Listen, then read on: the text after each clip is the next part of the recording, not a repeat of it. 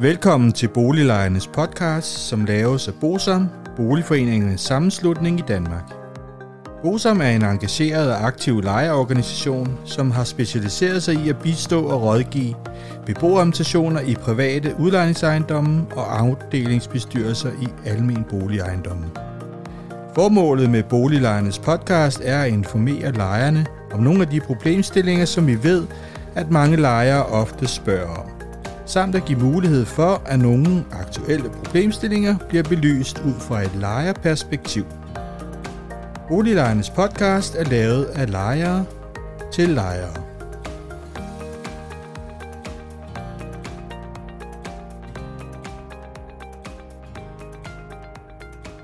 Velkommen til Boliglejernes podcast. Mit navn er René Sur, og jeg arbejder i Bosom.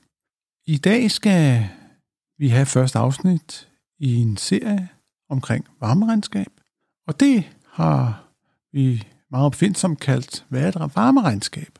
Og i det her afsnit, der har vi se lidt på, hvad et varmeregnskab er, og de forskellige begreber. I de kommende afsnit omkring varmeregnskab, der vil vi forholde os lidt til, hvordan man skal forstå et varmeregnskab. Vi vil se lidt på korrektion for udsat beliggenhed. Så vil vi forholde os lidt til indstrenget og tostrenget anlæg, samt se på den højesteretsdom for 2016, som der altid henvises til i den forbindelse. Og så vil vi også se på en rapport fra HOFOR og Aalborg Universitet om lige netop enstrenget og tostrenget anlæg. Overordnet kan man jo sige, at hvis man bor i en ejendom med flere legemål, så skal udgifterne fordeles på en eller anden måde mellem de beboere, der nogle gange bor i ejendommen, så den enkelte beboer kun betaler for sit egen forbrug. Den måde, man egentlig gør det på, det er, at der kommer en udgift fra fjernvarmeselskabet. Derudover er der typisk nogle aflæsninger fra de forskellige lejre. De to ting, de sendes til et målerfirma. Det kan være Brunata eller Ista eller hvad de nu hedder alle sammen. De udarbejder et varmeregnskab med en fordeling af udgiften til hver enkelt lejer. Ordnet set er det jo en rimelig enkel ting. Og man må også sige, at et korrekt varmeregnskab skal indeholde nogle punkter, og ifølge lejelovens paragraf 73, så kan vi jo se, at i varmeregnskabet skal der stå, der er en andel af de samlede forbrugsudgifter, og det skal være i enheder og kroner. Derudover så skal der være en indsigelsesadgang, og så skal der også oplyses, hvornår udlejer har modtaget opgørelsen fra forsyningsselskabet. Helt overordnet kan man sige, at hovedparten af regelgrundlaget det ligger i lejelovens kapitel 7, og det er lejelovens paragraf 65-83, og derudover så skal man også have fat i det, der hedder boligbekendtgørelsen.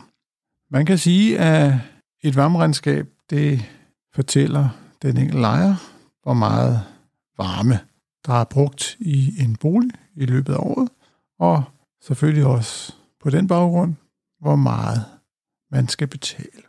Derudover så løber varmeregnskabsåret typisk fra 1. juni til 31. maj, med mindre andet aftalt med udlejer. I sådan et varmeregnskab står der jo rigtig mange ting, og der kan det være vigtigt, at inden vi for alvor går i gang, vi lige forholder os til de forskellige oplysninger, der typisk står i sådan en varmeopgørelse til lejeren. Hvis vi starter med det, der typisk hedder din andel af udgiften, den fortæller, hvad udgiften til varmeforbruget er, og typisk vil der også der stå, hvad man har betalt i kontobeløb.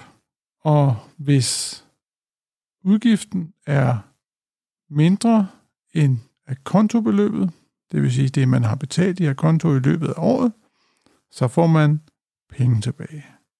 Hvis det modsatte er tilfældet, det vil sige forbruget er højere end af kontobeløbet, så kommer der en ekstra regning.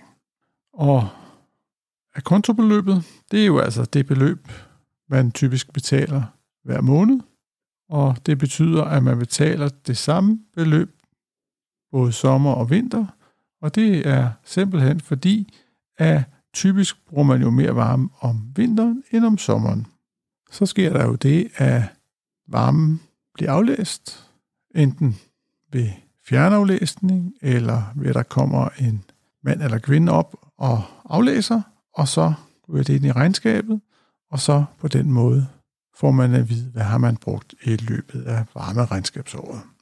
De måler, jeg taler om, det er de måler, der sidder på radiatorerne. På den baggrund finder man jo ud af, hvor mange enheder har måleren registreret, og de bliver så regnet om til et forbrug. Derudover så er det normalt, at alle beboere i en ejendom betaler nogle faste andele, og det gør man, fordi at man gerne vil sikre, at alle boliger i ejendommen bliver varmet tilstrækkeligt op. Og den her faste øh, andel, den afhænger af, hvor stor din bolig er i forhold til arealet. Det vil sige, at er hele ejendommen 500 kvadratmeter, og har din lejlighed en størrelse på 100 kvadratmeter, så er det jo en femtedel af de faste udgifter, du så skal betale. Derudover så kan man jo så se, hvad ejendommens samlede udgifter har været i løbet af varmeregnskabsåret, og det vil jo sige, hvad alle lejere til sammen har brugt.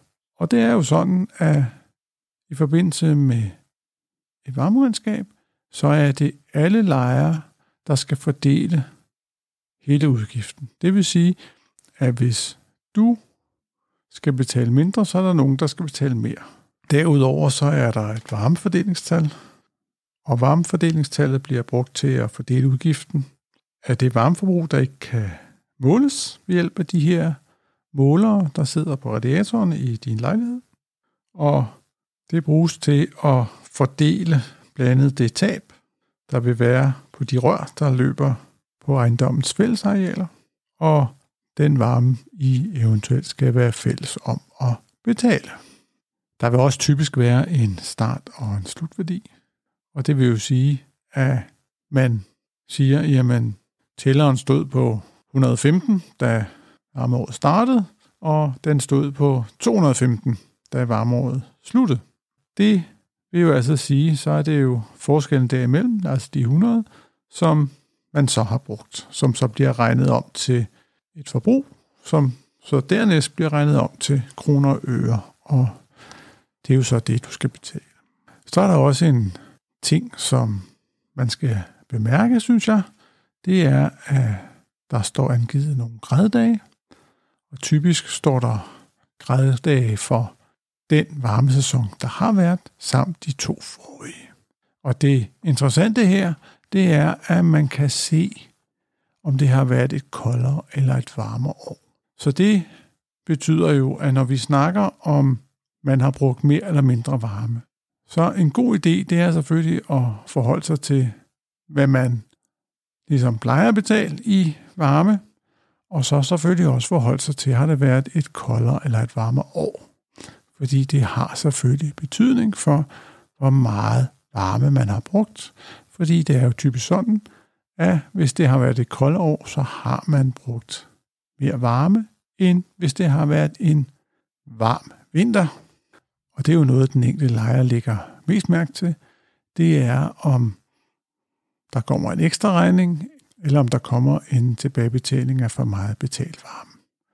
Og det vi jo selvfølgelig ser, det er, at de fleste klager, vi ser over varmeregnskaber, det er, når der kommer en ekstra regning. Og det er der jo ikke noget at sige til, fordi det er typisk de fleste lejere forundret over, hvis der lige pludselig kommer en høj efterregning. Det kan så selvfølgelig være, at fjernvarmepriserne er steget. Det kan også være, at det har været en rigtig kold vinter, i forhold til, om det har været en normal vinter eller en varm vinter.